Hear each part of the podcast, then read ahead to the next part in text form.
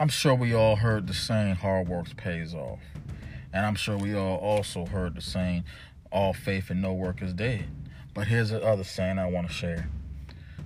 We still have today. Today matters. Today is the greatest gift.